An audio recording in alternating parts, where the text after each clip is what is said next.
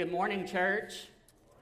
It's great to be here with all of you today. Um, as uh, Mike said earlier, uh, Doug is actually out of town this Sunday morning, and about a couple months ago, uh, he approached me and asked if I would be willing to fill in at the in the pulpit for him this morning, and I was excited to, to do so. He is actually down in Temple filling in for a ministry friend of his at, at their church, so uh, he'll be coming back, and uh, we pray for safe travels for him. But um, for those of you who don't know me yet, my name is Stuart McGregor. Uh, I have been a member here since about January, so I'm still kind of a fresh face around here, but I've gotten to know a lot of you, and I hope uh, that if I haven't gotten to know you, that I get to know even more of you, uh, because uh, this is a great church family to be a part of. But uh, a little bit about me I work uh, up in Forney. I uh, actually live in Forney as well, work for the Economic Development Office up there. And you're probably wondering, why is somebody for, that works in economic development preaching to us this Sunday morning?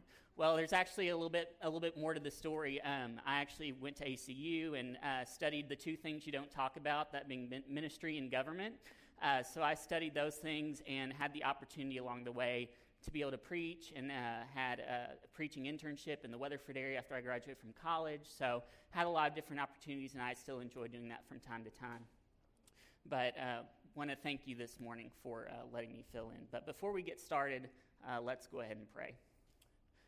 Dear Heavenly Father, I just uh, thank you for this group of people and uh, what they mean to not only me, but uh, this community and this county. And I just pray that uh, during the course of this sermon that you would let your words come out of me. So we thank you and we love you. And it's your name we pray. Amen. So, how many of you have ever used Google Street View before? Can I get a show of hands? How many of you have never heard of Google Street View and don't know what I'm talking about? Okay, so we got a little bit of both people. Well, I'll give you a kind of a brief overview. Google Street View is a tool that you can use on Google Maps whenever you're looking for directions or anything like that.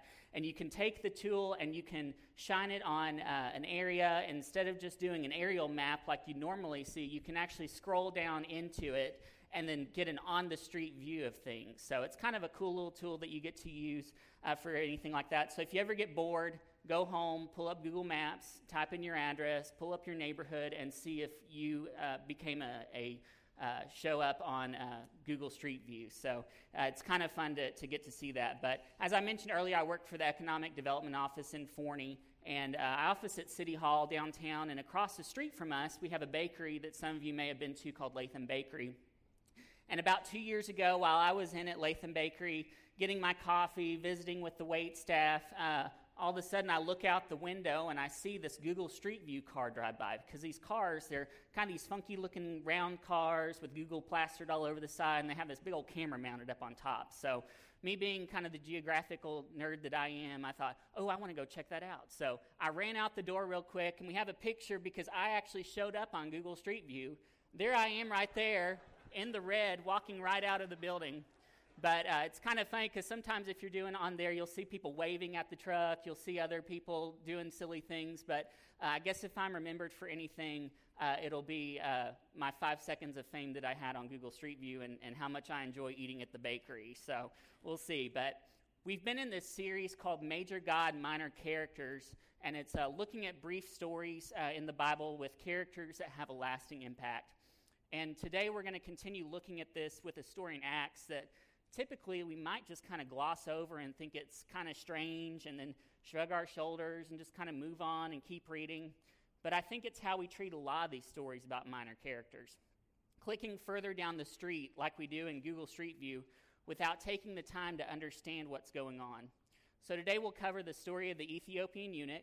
And uh, now, if you saw my Street View photo, uh, and if you didn't know me or my story or my background, you'd probably just click and move on down the road. But what if Street View had been around in the time of the New Testament and snapped this photo?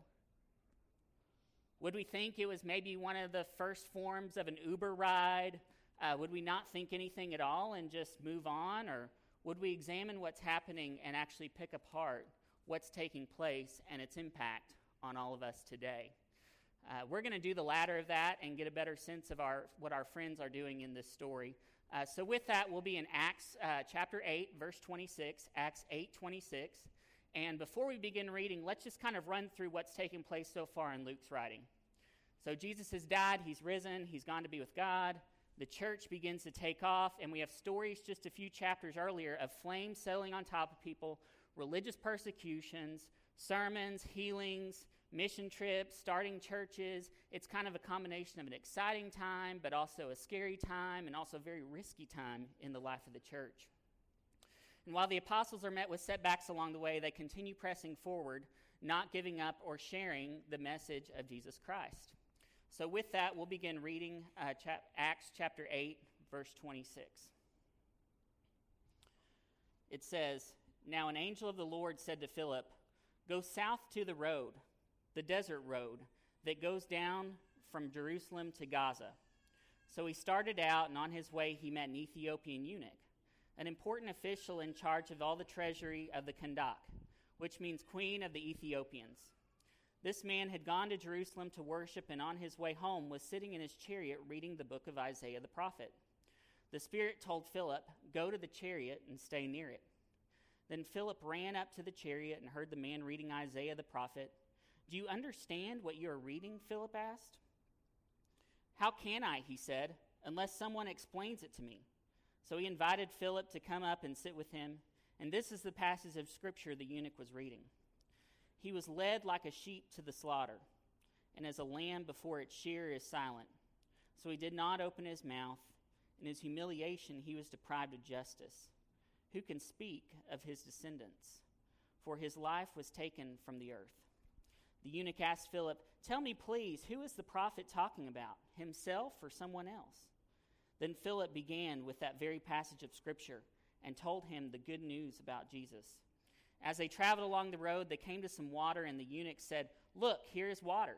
What can stand in the way of my being baptized? And he gave orders to stop the chariot. Then both Philip and the eunuch went down into the water, and Philip baptized him. When they came up out of the water, the Spirit of the Lord suddenly took Philip away and the eunuch did not see him again, but went on his way rejoicing. Philip, however, appeared at Azotus and traveled about preaching the gospel in the towns until he reached Caesarea. So we find this guy named Philip running around, traveling, and basically as a nomad, and he receives a prompting from an angel to visit not only a complete stranger, but a foreign stranger on, a, on just a, a road out in the middle of nowhere. And prior to this calling, Philip shows up in Acts 6 when he is chosen as an additional disciple. And following the stoning of Stephen, we, fit, we pick up with Philip preaching in Samaria, as this was an area where the church had been persecuted and scattered out of Jerusalem. But following Samaria, Philip is called by the angel to a road with a travel with a visiting uh, government official that's out traveling. And this wasn't just some sort of short trip this Ethiopian man was taking. He was literally going by chariot to another continent. And I ran some preliminary numbers on this man's trip. And while geographical boundaries might be a little bit different today in our modern world than they were back then, uh, I think I have a slide. Uh, if you were to go from modern day Jerusalem, that little yellow dot up there at the top, down to that red dot, which is Addis Ababa, which is the current modern day capital of Ethiopia, that's a journey of about 1,590 miles. And just to put that in perspective for us today, uh, the distance from Kaufman, Texas to New York City is about 1,550 miles. So it was a long, tra- a long drive, a long, long haul, especially if you were in a chariot. But uh, Ethiopia in its day was actually viewed as a very flashy and exotic place to be from because it was seen as the edge of civilization. It was a very prosperous place. They had a lot of uh, trading resources that they traded and, and, and were very prospered greatly from, including gold and ivory. Uh, and what's unique about the eunuch is that he has the ability to read, a skill that was few and far between during that time. He's an educated gentleman, and he has a high level of responsibility with his work. So, our Ethiopian friend is on the long haul, and I can't help but believe this story is placed here not just to teach us about the first Gentile convert to Christianity, but to expand our horizons of what it means to be part of the kingdom of God as we work to unpack what Luke is writing. Because when you zoom out from the story into the rest of Luke's narratives, you find a pattern that a lot of his stories are centered on major events occurring during moments where travel or a journey was involved. We see it with the Good Samaritan in Luke 10. We see it with the prodigal son in Luke 15. We see it in the walk to Emmaus in Luke 24. We see it in this story right here with the eunuch traveling. And then just a few verses over from there, we see it with Saul on the Damascus Road and his, uh, and his major conversion uh, out there. And this doesn't even include any of the other stories that we get into uh, in the rest of the book of Acts, where Peter, Philip, Paul, and others are traveling to churches throughout the Medi- Mediterranean region. But what these narratives could be illuminating, I believe, is the symbolism of travel. That whenever one travels, they lose their sense of familiarity and enter into a new territory where new opportunities are gained and where learning and creativity is inspired. How many times in the course of your travels have you learned something new? seen something differently, or had a moment where your life changed. Whether it's traveling for business or pleasure or on a mission trip, travel changes us, and that's what's going on right here in Luke's writings. Travel is changing the way people think, the, how the church operates, and how God's message continues to spread. And through it all, Luke is emphasizing that these are life altering events taking place outside someone else's everyday world because there's an even greater purpose, however, beyond that I believe Luke is writing this story. Because earlier in chapter 8, Luke writes about Philip being in Samaria. Do you see the puzzle pieces coming together right now? Because Philip has been in Samaria, and then we find a foreign man that's highly interested in Jesus who's leaving Jerusalem, and then he's going back to his home on another continent, which just happens to be on the edge of civilization. We find the fulfillment of God's promise in Acts 1, verse 8. But you will receive power when the Holy Spirit comes on you, and you will be my witnesses in Jerusalem and in all Judea and in Samaria and to the ends of the earth. You see, God uses this eunuch to fulfill his promise of the spreading of witnesses to the corners of the earth and the edge of civilization, as it was thought of in that day. But what's even more interesting is the type of person God uses to spread his message. You see, eunuchs back in the day were typically found as your government officials. One, due to them being castrated males, they were more resistant to scandal and scrutiny within government. And two, they were people that were not looked upon favorably by the Jews. So I think what Luke is really telling us here, with this man being chief treasurer and a eunuch, not looked upon favorably by Jews, is that this Ethiopian gentleman is basically the ancient version of what we would consider an IRS agent. But in all seriousness, despite this guy's important governmental appointment, he was not looked upon favorably by those that were part of the emerging church. This wasn't just a modern day opinion toward this class of people, but one deeply rooted in the Torah that Jews were taught from a very young age. Just take a look at what's recorded in Levitical law in uh, Leviticus chapter 21. The Lord said to Moses, Speak to Aaron. Tell him, No man in your family line with any flaws may come near to offer food to the Lord. This is true for all time to come. No man who has any flaws can come near. No man who is blind or disabled can come. No man whose body is scarred or twisted can come. No man whose foot or hand is disabled can come. No man whose back is bent can come. No man who is too short can come. No man who has anything wrong with his eyes can come. No man who has boils or running sores can come. No man who has sex glands are crushed can come. No man with any flaws who is in the family line of Aaron the priest may come near me. He can't come to bring the food offerings to the Lord. If he has any flaws, he must not come near to offer food to the Lord. He can eat the holy food. He can also eat my very holy food. But because he has a flaw, he must not go near the curtain to approach the altar.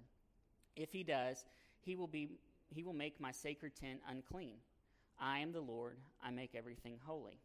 And then also in Deuteronomy chapter 23, we see it lays out that no man whose sex organs have been crushed or cut can join in worship with the Lord's people. Because you see, this was a belief back in that day that for some reason your physical health reflected upon how your spiritual health was. People, people would shun you because of your, your physical looks and, and maybe deformities or, or uh, diseases that, were, that you were caught up in. Say that, you know, that, that's not necessarily somebody that, that should necessarily maybe be part of our worship or maybe that we can keep at a distance from us. But therefore, our Ethiopian friend is probably traveling back home a little confused.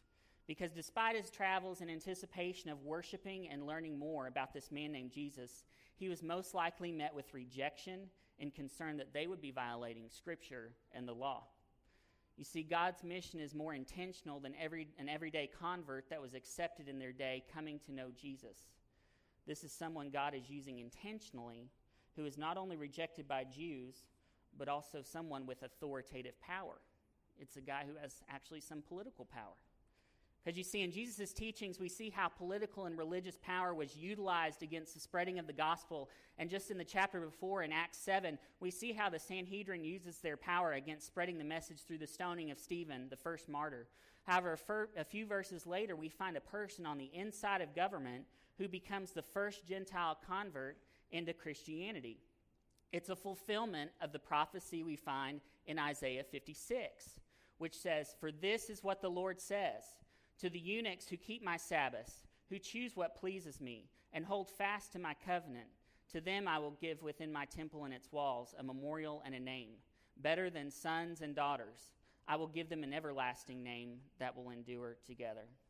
But you see, this is a classic move we see throughout Scripture. Imperfect, many times unclean people being used to move forward the story and mission of God. We see it with Joshua with, in, jo- in, the book of Joshua with Rahab, a prostitute who assisted Israelites, uh, spies in, in, in, their quest. We see this with the prophet Hosea, where he marries the prostitute Gomer to illustrate God's love and relationship to Israel. And we see it a few verses later from where our story is this morning, where God takes Saul, a man so unbelievably vile, who murdered people, to become one of the most dynamic missionaries and spreaders of the gospel that we find in the New Testament. God uses prostitutes, murderers, and eunuchs to see how people can, uh, can spread his message into the world. And uh, the eunuch story hi- is highlighted in Scripture as a sign of things to come, and it sets the tone for the church as a whole for Gentile converts coming into faith communities. And it's people like us in this room today, some who may be a little more scrappy than others, that are part of this story. Because as modern day Gentiles, we are all in one way or another an Ethiopian eunuch. So, going back to what I was saying earlier, the eunuch leaves Jerusalem, most likely having been rejected for his social status. And while he leaves the scene in Jerusalem, notice the story doesn't end with him being rejected and deciding to go home empty handed, feeling like just Christianity wasn't really for him. There was something else motivating him to continue studying and wrapping his mind around this man named Jesus. And I'm convinced that it was the Holy Spirit that was keeping this fire going. Because while it was an angel that told Philip to go back to the road, it was the Spirit, according to verse 29, that told Philip to go to the chariot and stay near it. Now, I don't know about you, but I would probably feel pretty uncomfortable doing something like that in today's world because just about any time somebody's following you, whether unintentionally or intentionally, they're going to call the cops on you. But uh, Philip pushes past any kind of fear he has because it was the Spirit that was driving him to the scene, and it was the Spirit at work in the eunuch that continued his interest in wanting to study more about Jesus. And when you look at stories throughout the book of Acts, you see how God uses different mechanisms to call people or get their attention. We see it through angels, we see it through direct speech, we see it through visions or flames and other different ways. And I believe this story uses the Spirit because of the way it's at work in our lives and in the lives of those who are seeking out Jesus. For earlier in the Gospels, it says, Blessed are the pure in heart, for they will see God. And when we get to the end of this story and the lights go off and the curtains close due to the Spirit taking Philip away after this pure hearted eunuch's baptism, it begs the question of when the sequel will come out because we're captured on the edge of our seats, wanting to see how God's mission is moved to the ends of the earth. But that remains to be known. So, about six years ago, uh, I had the opportunity in college to serve as a uh, chaplaincy intern at MD Anderson Cancer Center in Houston. And it was a very life changing time in my life, and I know a, few of you I've shared stories with uh, from that time, that summer of those three months. And the one I'm going to share you today uh, ties in so well with how the Spirit works in us and those in need of a blessing. So it was close to the 4th of July that year, and I'd visited a lady in the hospital, and we'll just call her Sarah for anonymity's sake. Uh, and she had been in for a stem cell transplant.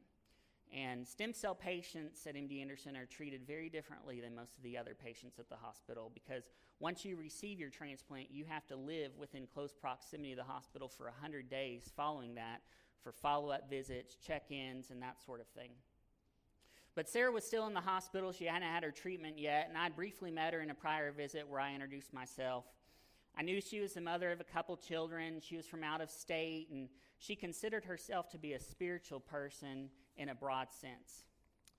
So I saw her name on my list and decided just to go check in and follow up with her. Upon my entering the room, the lights were out, and Sarah was sitting on a bench next to the window by herself. I asked her if I could come in, and she agreed.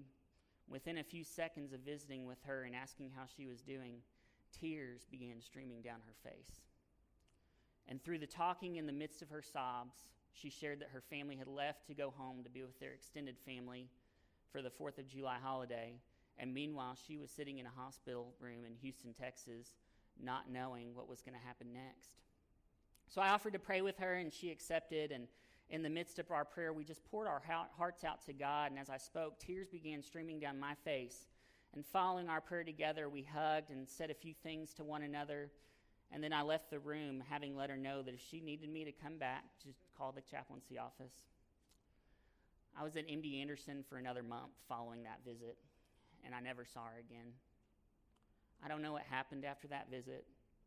I don't know when she got to see her family again. I don't know if, when she got to go back home or if she even got to go back home. But what I do know is that our meeting for that 15 minutes or so is forever ingrained in my mind because the power of the Holy Spirit in making that connection.